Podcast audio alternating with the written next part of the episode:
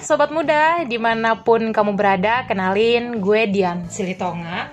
Uh, jadi ini proyek pertama gue untuk bikin podcast. Hmm, sebenarnya iseng-iseng aja sih karena uh, rindu, pengen punya kesempatan berbagi, sharing sama teman-teman yang mungkin punya waktu untuk dengerin podcast. Uh, tapi kayaknya nggak mungkin sih kalau gue ngoceh-ngoceh sendiri aja di podcast kayak orang gila. Jadi di podcast perdana gue ini gue ngundang siapa ya? Kakak, temen, atau sahabat? Penasaran kan? Langsung aja aku kenalin, uh, aku lagi sama Kak Maria Cupret. Yeay! Halo para sobat muda semua. Yeah. Oke, okay. Jadi hmm, siapa sih sebenarnya Kak Maria Cupret? Panggilannya Maria Cupret ya Kak? Iyo, iyo. Kenapa sih Kak kok dipanggilnya Cupret? Oh, itu sejarah panjang. Kayaknya orang lebih kenal namaku Cupret daripada nama Marianya. Okay. Tapi gak apa-apa, mau panggil Maria, mau panggil Cupret atau Maria Cupret, seterah lah. Oke, okay, Maria Cupret. Jadi sebenarnya Kak Maria ini kesibukannya apa sih Kak? Hmm, saat ini uh, aku sendiri kerja di salah satu L S M yang bergerak hmm. di bidang pengembangan sumber daya uh, manusia, tapi konteksnya memang kalangan Kristiani hmm. gitu. Kalau teman-teman Sobat Kaula Muda pernah dengar Perkantas, Persekutuan Kristen Antar Universitas. Oke. Okay. Nah, aku di sana berafiliasi sudah sebelas tahun ini, uh, berkarya melayani anak-anak muda lah. Uish, gitu. Oke, okay. Berarti cocok dong sama uh, apa ya? Topik-topik yang memang bakalan dibahas di podcast ini nih. Soalnya podcast ini lahir Cia hmm. karena memang ingin Uh, membahas isu-isu keseharian yang terkait dengan anak-anak muda sih Kak sebenarnya. Oh, jadi hmm. ini kontennya bakalan uh, tema-tema anak muda dong? Iya dong, segmentasinya harus anak muda okay, dong. Karena okay, kan okay. Uh, anak muda tuh apa sih Kak? Apa? Kalau kata Soekarno, beri aku berapa mm-hmm. anak muda untuk bisa mm-hmm. ngangkat gunung ya? Mm-hmm. Apa sih? Jadi intinya anak muda itu kan uh, tongkat, mm-hmm. tongkat perubahan mm-hmm. tuh. Jadi ya mm-hmm. penting untuk mengangkat mm-hmm. isu-isu yang jadi perhatian anak muda. Iya, kira-kira benar. Untuk podcast pertama kita ini bagusnya kita bahas tema seperti apa sih Kak? Karena kan karena ini sebagai perkenalan tadi juga Kak Cupret mm-hmm. kenalin diri uh, dari Perkantas yeah. gitu ya. Kira-kira yeah. terkait dengan hal itu mm-hmm. apa nih yang bagusnya kita bahas? Apa ya? Mm-hmm. Eh, kita kan baru kemarin ada acara K K R siswa dalam rangka memang itu untuk penyambutan masih eh, kok mahasiswa sih siswa baru okay. eh, di tahun ajaran yang baru jadi uh-huh. Perkantas eh, menginisiasi untuk diadakannya sebuah kebaktian ucapan syukur siswa sebanten oh. dan di sana eh, seribu dua ratus siswa lebih wow. eh, Tuhan berikanlah kesempatan untuk bersekutu dengan seluruh siswa-siswa S M A negeri dan S M K negeri hmm. sebanten uh, sama-sama lah okay. kita kumpul hmm. gitu. Jadi pelayanan siswa ini memang di bawah Perkantas hmm. ya Kak? Benar, siswa. Benar. Hmm. Oke, okay, tapi sebelum kita jauh ke sana nih aku tadi kelupaan sebenarnya hmm. mau kasih tahu juga ke teman-teman sobat muda sebenarnya siapa sih kita sampai mungkin yeah, bikin yeah, podcast ini. Yeah, yeah. Jadi tahu, so penting banget sih deh. Iya. Iya, tapi jangan salah sebenarnya hmm. kenapa kita akhirnya Uh, bikin atau akhirnya memilih sarana podcast karena kita juga punya basic nih dulu. Hmm. Apa tuh kalo, maksudnya? Kalau aku sih dulu waktu kuliah aku sempat punya kesempatan untuk ikut, nggak ikut sih. Jadi aku pernah terpilih gitu jadi penyiar radio kampus meskipun waktu itu ujung-ujungnya akhirnya nggak diterusin sih. Tapi setidaknya aku punya basic lah dan mungkin punya bakat kali ya. Ah iya benar-benar benar. Kayaknya aku sejauh mengenal Dian tahun berapa ya, Dek? Dari dua ribu dua belas. dua ribu dua belas. Eh enggak lah, dua ribu sebelas lah. Oh, iya. Waktu siswa Dian tuh masih unyu-unyu. Dia pakai baju putih abu-abu, masih yes, unyu-unyu. Yes, yes. Uh, memang punya bakat kayaknya uh, apa? Banyak bicaranya gitu. Dan makasih. Ketepatan juga Dian ini mahasiswa komunikasi Untirta yes. dulunya ya. Beberapa tahun yang lalu udah berapa tahun deh lulus? dua ribu delapan belas lulus lulus baru dua tahun yang lalu, maaf. Oh, dua tahun yang lalu. Oh, jadi yes. Ini alumni sarjana I K O M dong ya? Iya dong. Oke. Okay. Hidup I K O M. Hidup eh B T W aku juga anak I K O M loh. Jadi kita sama jadi sama, kita sama. Punya banyak kesamaan dong. Banyak kesamaan. Eh, kau mau emangnya disama-samain nih? Iya. Iya. Gimana ya? Gimana nih? Kalau nggak ada pilihan lain, nggak apa-apa lah. Lah kalau uh, aku sendiri sih sangat menyadari siapalah hamba yes. Dian itu. Kalau teman-teman sobat muda enggak, enggak, enggak. buka T V, eh buka T V maksudnya nyalain T V terus lihat Kompas T V, wow, ada deh wow. Dian Silitonga, jurnalis enggak. Calon penggantinya Mata Najwa. Hey, diaminin gak sih ini? Amin amin. Iya ya, tapi memang benar. sepuluh tahun ke depan. Uh, karena kau punya bakat enggak. Untuk kesana, passion kesana. Dan sebenarnya Dian sih yang beberapa waktu lalu itu hubungi, Kak, kita bikin podcast, uh, podcast yuk untuk bisa sharing sama anak-anak siswa, hmm. teman-teman mahasiswa atau hmm. alumni. Uh, tapi nggak mungkin kalau gue cuman chit-chat sendiri. Ntar gue juga kayak so asik. Jadi yeah. makanya uh, secara khusus hari ini uh, kita mau ya banyak-banyak sama-sama bicara soal dan, anak mudaan. Nah, dan kenapa juga aku akhirnya ngajakin Kak Cupret karena hmm. memang uh, akan banyak bahas soal kaula muda nih. Kak okay. Cupret juga kan tadi udah kenalin diri kalau memang basicnya dari pelayanan siswa, artinya pelayanan anak muda hmm. doang. Dan hmm. Kak Cupret juga memang ini ya Kak, baru nyelesain studi juga kan? Iya benar, benar. Alhamdulillah itu, puji Tuhan. Tapi Dian juga waktu di kampus ikut bantu pelayanan mahasiswa terlibat ya, uh, ngerjain untuk perintisan beberapa sekolah yang dulunya belum ada persekutuan uh, siswa okay. tapi, tapi sejauh ini ya Tuhan berikanlah kesempatan ada sekolah-sekolah yang akhirnya punya persekutuan ya hmm. Kalau teman-teman siswa muslim punya dikenalnya roh rohis ya deh. Hmm, rohis. Nah kalau yang siswa Kristen roh kris. Nah itulah okay. yang sehari-harinya Dian selain kuliah sibuk pelayanan coy. Aduh tapi nggak nggak nggak Kak Cupret cuma meninggikan doang. Tapi sebenarnya mah kenyataannya apalah aku hamba cuma cuma pembantu umumnya Kak Cupret aja. Ya tapi Dian ini wah hatinya untuk anak muda, anak siswa jangan dipertanyakan. Ini salah satunya wujud dia mau ambil bagian Wey. Untuk anak muda supaya udah, udah, udah. Bisa uh, tetap ada di dalam uh, apa ya namanya deh uh, desain dis, iya bukan bukan maksudnya supaya bisa tetap ada dekat dengan anak-anak milenial gitu loh. Mungkin kalau aku sendiri udah dipanggilnya aja tuh bunda, yes, tante-tante, iya. Tapi Dian tuh yang ayo Kak yes. kita coba bikin sesuatu yang bisa tetap berbagi, melayani anak-anak milenial gitu. Bentar lagi juga kayaknya jadi tante-tante deh. Amin, amin. Oke, okay, itu perkenalannya udah sangat panjang yeah. banget. Kita nggak bakalan habis yeah. di perkenalan aja. Tapi tadi karena udah sedikit yeah. disinggung, kemarin juga sempat ada K K R S ya Kak, yeah, beberapa bener. Hari yang lalu.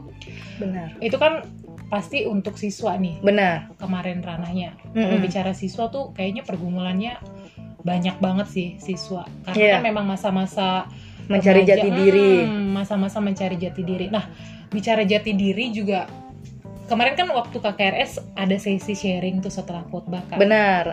Ada mm-hmm. ada sifatnya kayak konseling gitu lah. Nah, kebetulan aku juga uh, jadi P K D atau apa ya, konselor kali ya. Iya, konselor. Megang, kemarin aku megang lima siswa, terus kemudian kita sharing. Dan waktu dengar mereka sharing, ya itu yang tadi Kak Cupret bilang, uh, mereka punya masalah yang spesifik soal jati diri. Mm-hmm. Dan di salah satu sharing mereka sih, kemarin ada salah satu adik yang memang, mm-hmm. uh, apa ya, waktu sharing itu kan mungkin karena terbawa suasana juga jadi ada yang nangis, yeah. terlalu menghayati dan lain sebagainya. Nah, ada salah satu adik nih di kelompok aku yang sharing soal dirinya itu hmm, merasa mengalami penolakan gitu sih Kak. Oh, di lingkungan yeah. lingkungan pertemanan gitu ya, ah, karena yeah. dia merasa punya keterbatasan fisik, dia melihat uh, dia nggak kayak teman-temannya yang lain. Oh, jadi, jadi dia juga hmm, tanda kutip korban bullying gitu dong. Nah, itu sih, itu yang sering terjadi nggak sih Kak? Memang di dunia anak-anak remaja hmm, sering sekali benar.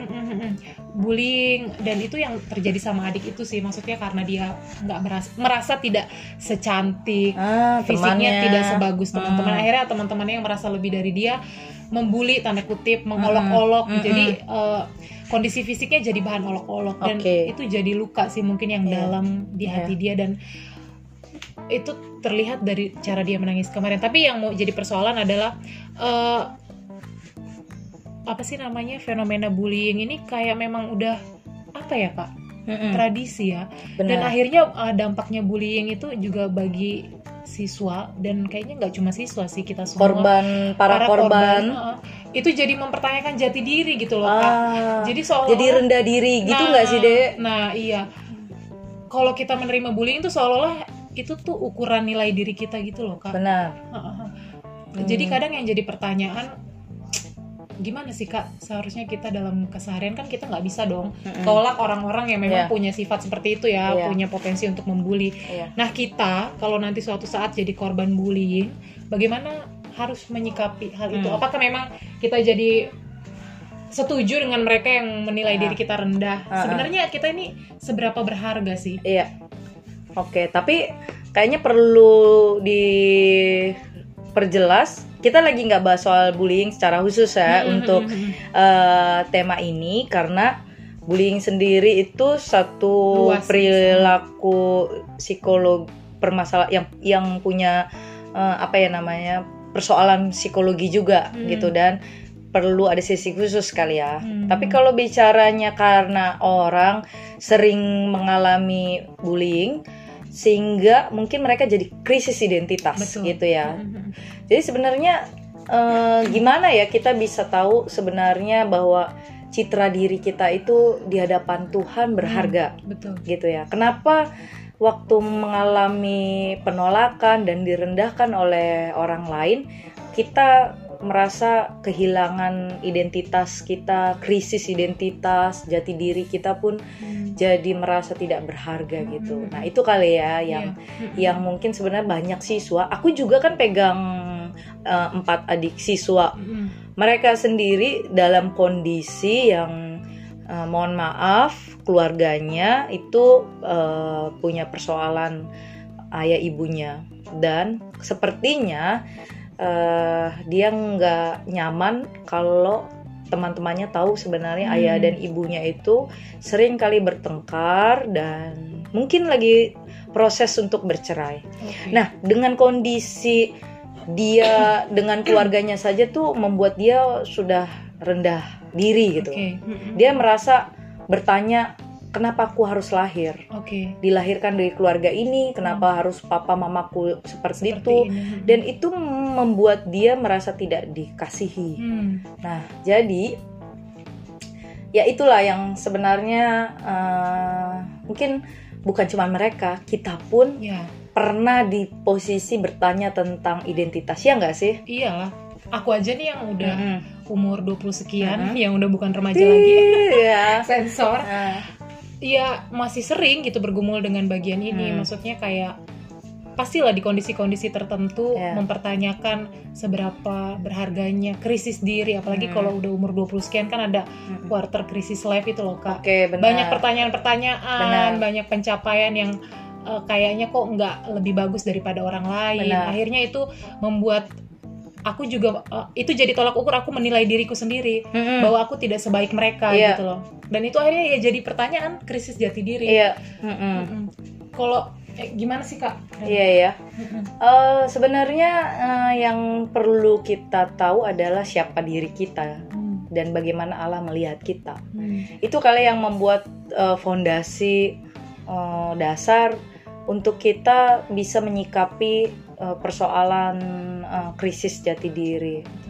Uh, pernah baca dong Yan uh, di kejadian ya, uh, sobat muda juga hmm. pasti tahu nih ayat uh, dari kita, kita kecil mula-mula. Gitu ya, kita mula-mula kita diciptakan serupa dan segambar dengan Allah hmm. gitu. Nah kita itu kan manusia, bahkan di dalam penciptaan Allah pun bekerja dan menyelesaikan pekerjaan penciptaannya, termasuk di dalamnya di hari keenam itu adalah manusia pertama, mm-hmm. dengan menutup uh, dengan sebuah kalimat uh, kepuasan. Mm.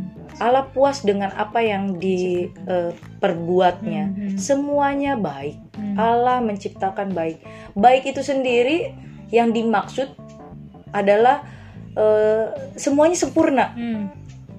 Kalau Tuhan saja melihat kita sempurna karena gambar dan ciptaan, eh, gambar dan rupanya hmm. eh, manusia itu seperti dirinya, seperti diri Allah. Hmm. Terus kenapa kita merasa kita tidak berharga? Kalau Allah saja melihat kita baik, hmm. sempurna, dan Dia melihat berharga. Hmm. Hmm. Nah itu yang mungkin karena kita gagal. Dosa membuat manusia tidak lagi pada citra Allah. Oke. Okay. Gitu. Mm-hmm. Jadi ya ini ya Yan, mm. apa mungkin sebenarnya kita yang tidak sadar bahwa sebenarnya di mata Allah, di hadapan Allah itu kita mm. eh, dili, dilihat yeah, seberharga itu. Tapi kadang-kadang ya gitu sih Kak, kita lebih apa ya, kadang penilaian manusia itu justru jadi patokan untuk diri kita juga menilai diri kita gitu. Benar, benar. Dan gak bisa dipungkiri sih, kayak kalau aku nih punya kelemahan juga takut dinilai sama orang lain ah. sih. Kayak uh, apa ya, dikit-dikit insecure gitu loh Kak. Ah. Karena kita punya kebutuhan, haus diterima sama orang benar, lain. Benar, benar. Jadi kalau udah ada tanda-tanda penolakan kayaknya yeah. itu akan jadi pergumulan yang berat sih. Apa ya, tadi selain tadi juga Kak Cupret bilang dosa yang memang akhirnya mm-hmm. menutupi, kita tidak bisa melihat uh, bahwa kita ini memang desain Allah sesuai mm-hmm. dengan gambar Allah. Ada gak sih hal-hal lain yang harusnya kita ingat lagi mm-hmm. tentang siapa diri kita yang akhirnya membuat kita, ya sudah, penilaian orang lain gak berarti. Iya, benar. Karena aku di hadapan Tuhan E, dibentuk, didesain hmm. se, sesempurna itu. hmm. Itu kalau bicara soal gambar diri kan mungkin apa ya Kak, bicara fisik doang atau gimana sih Kak? Sebenarnya identitas itu tidak e, dibatasi dengan e, soal fisik. hmm. Identitas itu kan sebuah konsep untuk e, melabeli sesuatu dan menempatkan kita e, pada pada satu hal gitu. hmm. Misalkan aku lahir di suku orang Batak, ya hmm. berarti aku orang Batak. hmm. uh, aku fisiknya wanita, wanita. maka aku uh, female hmm. gitu. Terus aku kuliah di mana, berarti aku anak alumni. mana, alumni mana gitu. Itu bentuk-bentuk identitas hmm. gitu, uh, kewarganegaraan, usia hmm. gitu. Jadi sebenarnya identitas itu berlapis banyak sekali, identitas manusia. Tapi sesungguhnya eh, yang paling mendasar adalah identitas kita eh, di hadapan Tuhan gitu. Hmm. Siapa kita di hadapan Tuhan? Hmm. Manusia punya eh, labeling-labeling untuk membuat eh, identitas-identitas, hmm. mengidentitaskan yeah. sesuatu hmm. eh, sesamanya. Hmm. Tapi di mata Tuhan tuh cuman satu, e, kita adalah gambar dan rupa Allah. hmm. Dan apa ya, kalau bisa bilang tuh e, kita tuh imitasinya Tuhan gitu, hmm. K W-nya Tuhan. hmm. Jadi e, semua yang baik pada Allah itu juga diberikan kepada kita. Kita itu kayak cermin yang yang memantulkan hmm. sinarnya Allah gitu. Okay. Jadi bukan kita yang sumber sinar itu. Hmm. Uh, ya kita seperti orang yang uh, apa ya? Maksudnya uh, ini loh. Loh, kok jadi blank ya? Itu maksudnya ya itu. Kita tuh cuman peman, pemantul uh, cahaya. Hmm. Uh, sumbernya tetap Allah, Tuhan gitu. Sumbernya tetap Allah. Okay. Jadi ya itu maksudku hmm. sebenarnya imitasinya, hmm. imitasinya Allah. Kita tuh wakil Allah okay. di tengah dunia ini. Kak. Tapi karena hmm. dosa itu, maka kita tidak jadi menampilkan karakter-karakter, uh, sifat-sifat yang sama seperti Allah. Oke. Okay. Gitu. Kan kalau Kesannya gini sih Kak, kalau dengar kita ini memang gambar gambar Allah, kayaknya sempurna sih harusnya. Tapi Benar. kan kita punya uh, apa ya, tolak ukur juga ya, kesempurnaan itu seperti apa. Benar. Dan itu sih yang tadi aku cerita, yang adik uh, yang kemarin share, dia merasa badannya lebih kecil dari teman-temannya yang Benar. lain. Kan itu berarti jauh dari sempurnanya iya. orang lain gitu. Iya. Apakah terus kalau kita gambar diri Allah, apa benar Allah Allah juga sengaja menciptakan kita dengan uh, apa kekurangan, ya kekurangan-kekurangan kekurangan itu loh yang akhirnya, gimana yang hmm. seperti teman-teman orang-orang yang difabel. memang difabel, hmm. mungkin mereka punya keterbatasan Betul. dalam hal fisik yang tidak sempurna seperti hmm. kita hmm. gitu ya. Jadi hmm, bagaimana coba mereka harus, sebenarnya nggak salah juga dong kalau mereka akhirnya merasa tidak sama dengan yang lain, terus Benar. mempertanyakan, loh harusnya Tuhan bilang baik, Benar. tapi kok aku diciptakan sepertinya ya, tidak baik ya, gitu loh. Benar. Mungkin kalau kita itu tidak terjadi pada kita, hmm. mungkin kita nggak nggak gimana gimana. Hmm. Tapi kalau itu terjadi, minimal hmm. terjadi pada keluargamu, saudaramu, hmm. atau bahkan kamu sendiri yang sedang di dalam kekurangan, uh, kekurangan merasa orang menilaimu sebagai uh, penyandang difabel, hmm. ya pasti akan muncul pertanyaan, kenapa hmm. kalau Tuhan mendesain dengan uh, grand design yang sempurna, dengan kepuasan bahwa semuanya dilihatnya baik, uh, serupa dan segambar, kenapa ada orang-orang yang Tuhan izinkan mengalami seperti itu, hmm. bahkan mungkin dirimu yang bertanya. hmm. Nah, Uh, saya pernah, aku sendiri pernah belajar tuh uh, di kelas, hmm. ada satu tema lah, hmm. uh, teologi tentang uh, teologi disabilitas, okay. uh, hmm. gitu. Menarik. Nah, teologi ini mau uh, mencoba mengcounter pemahaman-pemahaman yang selama ini nilai-nilai muncul untuk melabeli para penyandang-penyandang yang dibedakan. Oke. Okay. Nah, seolah-olah orang yang mungkin tidak punya anggota tubuh hmm. yang sempurna hmm. dianggap terbatas. Hmm. Tapi tahu nggak sih, Dek? Apa? Uh, sebenarnya kita yang dalam keadaan fisik sempurna pun hmm. dalam teologi uh, disabilitas itu sebenarnya kita juga orang-orang yang punya sekali disabilitas. Hmm. Contohnya, nah, contohnya, uh, saya, aku sendiri nih teman-teman hmm. pakai kacamata okay. dari kelas uh, satu S M P. Kalau nggak pakai kacamata, selesai lah, buta lah jalan, nggak bisa, pokoknya uh, bergantung pada kacamata. Hmm. Pada waktu konteks itu, saya terbatas. Hmm. Aku terbatas untuk bisa uh, mengatakan aku sempurna, enggak, okay. gitu. Ada orang yang mungkin pintar sekali matematika. Hmm. Buat aku sendiri itu sesuatu yang nggak nggak bisa kalau hmm. nggak berjuang sekali. Hmm. Tapi kayak Dian ini uh, bisa luwes untuk ngomong. Tapi ada orang yang mau maju ke depan aja dia udah udah gemeteran. gemeteran. Tapi kalau disuruh nulis, mungkin tulisannya indah sekali. Jadi hmm. ada sisi-sisi di mana kita punya keterbatasan. Hmm. Ada sisi-sisi di mana kita harus berkata bahwa aku difabel. Hmm. Gitu. Oke. Okay.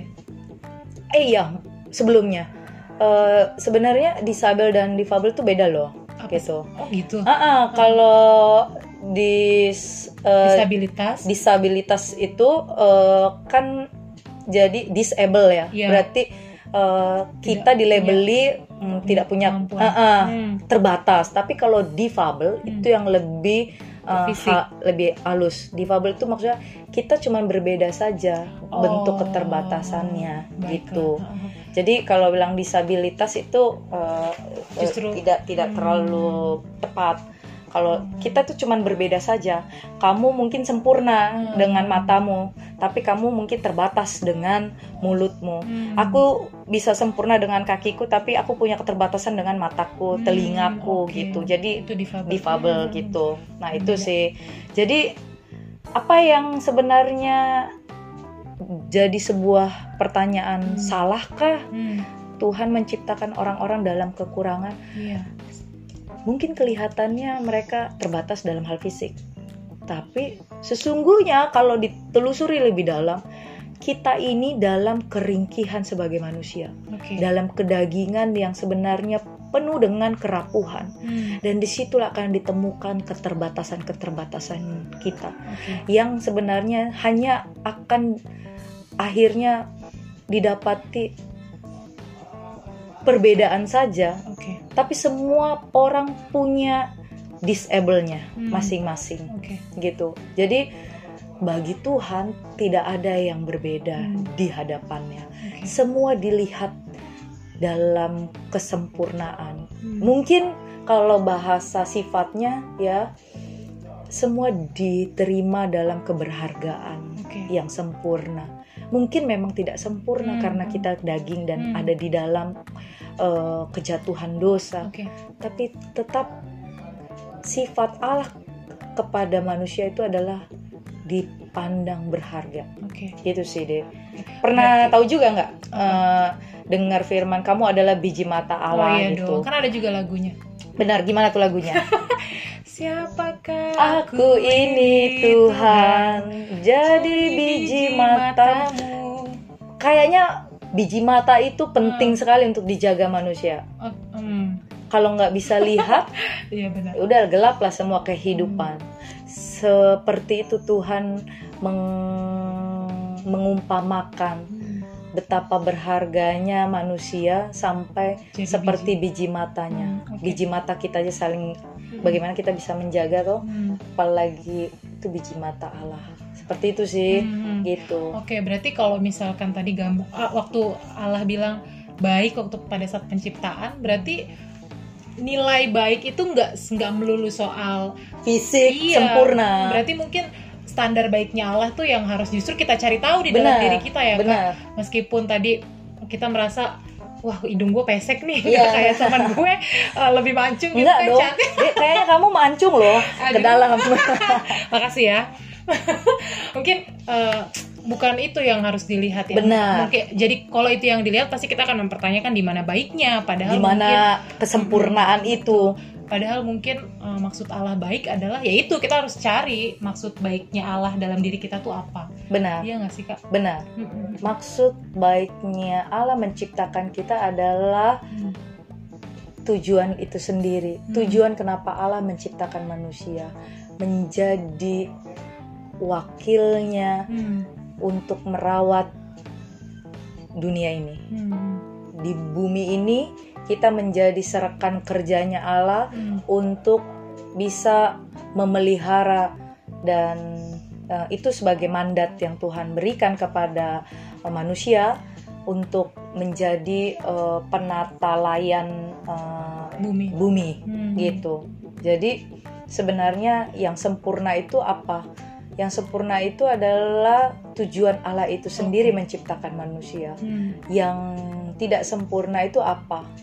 Ketika manusia memang di dalam dosa, hmm. tak pernah ada kesempurnaan gitu. Okay. Karena manusia memang ringkih, hmm. manusia itu rapuh, manusia itu yang perlu kita ingat dalam kedagingan hmm. yang bisa saja didapati ketidaksempurnaan hmm. gitu sih. Okay. Jadi ya benar, identitas kita itu bukan soal fisikmu hmm. uh, seperti apa, hmm. kamu siapa, dan kamu bagaimana, ya, betul gitu. Sekali. Tapi hmm. kamu ini uh, mengerti makna kehadiranmu di dunia ini untuk melakukan apa, tujuan Tuhan dalam hidupmu apa gitu. Eh kalau uh, teman-teman siswa ini ngerti nggak ya kalau ngomongin tujuan-tujuan hidup ini ini kayak lagi ngomongnya sama alumni sih soalnya, aduh. Kayak pasti ngeraba-raba sih. Iya benar ya. Abstrak gitu. Oke oke oke. Coba-coba di di di, di praktisin tapi, lagi nih deh. Gini kali ya kalau teman-teman siswa yang dengar nih mungkin kalau masih ya. merasa wah gue kayaknya gak sebagus teman-teman gue, benar. Gue gak secantik teman-teman gue, mungkin gak lagi fokusnya ke situ kali ya. So, benar. M- mungkin lebih, uh, apa ya, kok aku jadi lupa mau ngomong apa? ini deh, maksudnya mungkin kamu perlu tahu bahwa Allah menciptakanmu mm-hmm. karena Allah punya tujuan. Betul. Selama kamu bisa, kita gitu ya, menangkap, mengerti tujuan Tuhan dalam hidupku, ya itu sempurna, tujuan itu sempurna. Bahkan waktu kita bisa kerjakan, disitulah letak bahwa Allah menciptakan kita dengan kesempurnaan. Oke, okay. Jadi kalau misalnya kita kalau misalnya apa sih namanya, ih aku jadi lupa mau ngomong apa, apa tuh? Misalnya kita udah mulai ini lagi nih ya, mulai diintimidasi lagi dengan kekurangan-kekurangan kita. Yeah. Ingat aja kalau sebenarnya bahkan orang yang kita lihat sempurna pun dia punya kerapuhan. Ini benar. Intinya adalah semua orang rapuh, semua orang berdosa. Yeah. Yeah. Dan jadi mau dia seba- secantik apapun, hmm. dia pasti punya sisi punya. ringkih. Dan kita sejelek apapun, ada sisi baik yang memang Tuhan ciptakan di dalam yeah. diri kita. Dan kebaikan itu Tuhan anugerahkan, berikan untuk kita sanggup melaksanakan tujuan Tuhan bagi kehidupan kita. Yes, that's right. Dan ketika kita dipanggil, itu artinya selesai tugas kita. Hmm. Jadi kalau misalkan gini ya, Dian dengan talenta uh, bicaranya, hmm. mungkin Tuhan punya maksud. Makanya hmm. Tuhan kasih sesuatu yang sifatnya kelebihan di sana. Hmm. Mungkin kekurangannya uh, banyak sebenarnya. Kekurangan pasti ada, termasuk aku sendiri. hmm. uh, Tuhan tuh tahu aku gak bisa jadi dokter. hmm. Maka aku juga tahu kelemahanku adalah yang esak-esak. hmm. Jadi aku gak merasa aku jadi hmm. gak lebih baik dari teman-temanku waktu aku gagal ngerjain okay. matematika. hmm.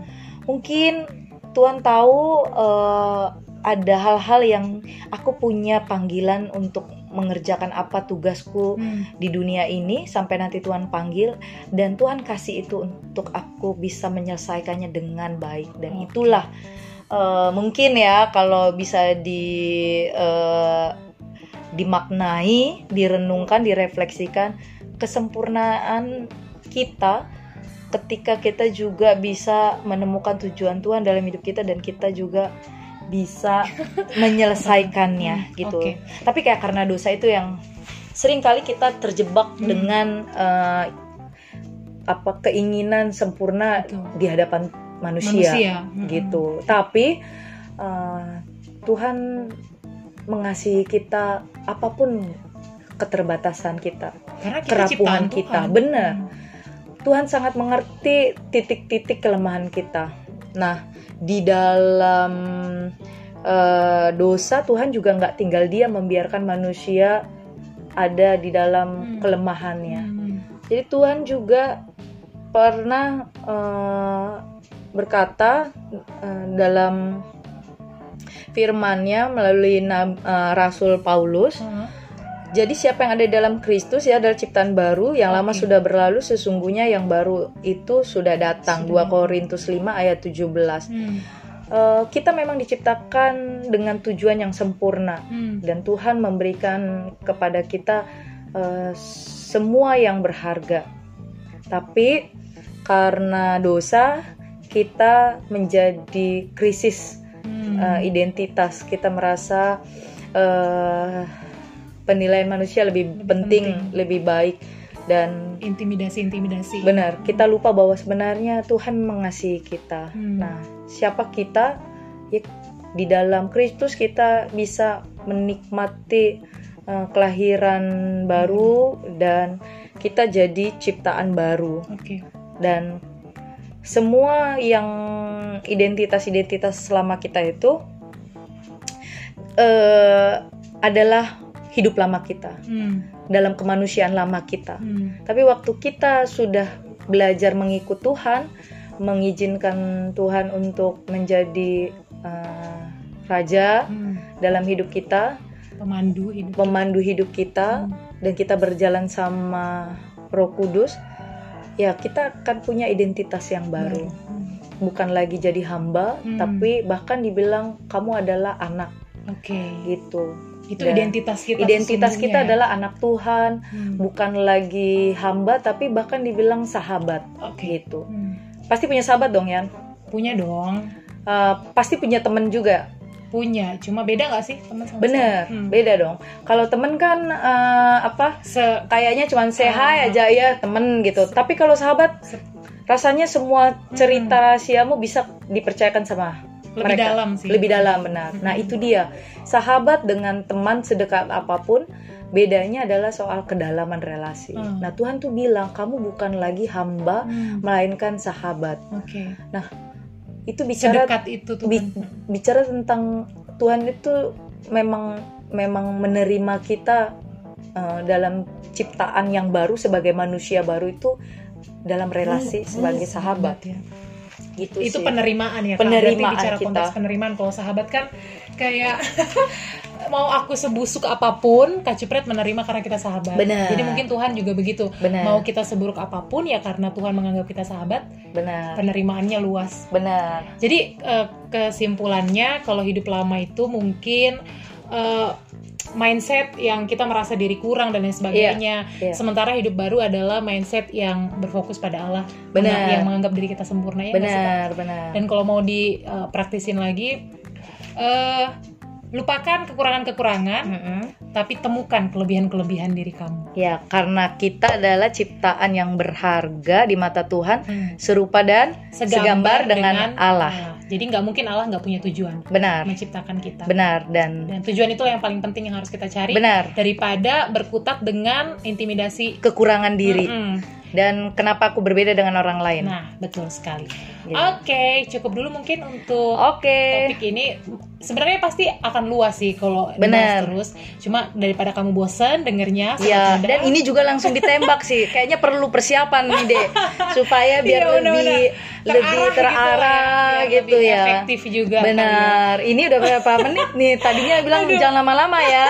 Cuma sepuluh tadinya menit. Mau lima belas menit paling maksimal, tapi ternyata ini setengah jam lebih. Tapi semoga enggak mengecewakan ya mendengar. Emang kalau anak komunikasi udah ketemu bohong itu, iya, prank doang cepat. Ya kalau mau dibilang ngomong cepat c- segala macam mungkin. Tapi kayaknya ini bagus ya, Dek, untuk, untuk bisa jadi media sharing. Iya, betul sekali. Gitu. Aku sih dukung kalau memang kamu bisa terus kerjain ini, gitu. Kerjain ini, Baiklah. gitu. Dan, Dan ya nggak mungkin juga berlanjut tanpa dukungan teman-teman pendengar. Benar. Yang bakalan juga nanti konsisten dengerin podcast yang juga nanti secara konsisten akan kita terus upload, ya nggak sih, Kak? Boleh, boleh. Di I G bisa nggak sih kalau podcast, Dek? Kita akan coba. Coba ya, uh, iya ya. Uh, uh, uh. Supaya pemirsanya juga lebih banyak ya. Oke. Okay. Nantikan topik-topik lain yang pasti lebih seru, nggak cuma soal ini sih rohani ya. Iya, jangan ngomongin rohani-rohani, pokoknya seputar anak, anak muda. Kehidupan deh. anak muda. Kehidupan kamu yang suka anak. politik, kamu yang suka film, musik, iya nggak sih Kak? Mungkin bener. kesana nggak sih? Atau art kamu, visual gitu ya. Kamu yang lagi bergumul sama pacar, orang tua, hmm. relasi, relasi, soal relasi, persahabatan, tungguin. Hmm. Mm-mm. Pembahasan-pembahasan selanjutnya. Oke. Okay. Okay. Aku boleh ikut nggak ya, Dek? Iya, selanjutnya dong seterusnya. Oh gitu. Oh gitu. Partner, dan mungkin nanti akan ada narsum-narsum lain. Bener. Kali bagus ya, juga kalau kita undang teman-teman untuk bisa sharing iya gitu. Dong. Bosen juga kali ya, lo oh. lagi, lo lagi gitu loh. Ya, ketemu-ketemu lagi iya. ngoceh. Dan bener juga kita bukan orang-orang yang pakarnya ngomongin politik. Yes. Kita uh, sok-sok tahu ngomongin politik, tapi ya daripada orang buta menuntun orang buta, benar, harus benar, ada gitu. Pihak ketiga. Siap, siap, siap. Oke, okay. so sampai jumpa. Oke, okay, thank you, sobat muda, sudah dengerin, dah. Bye, bye, bye.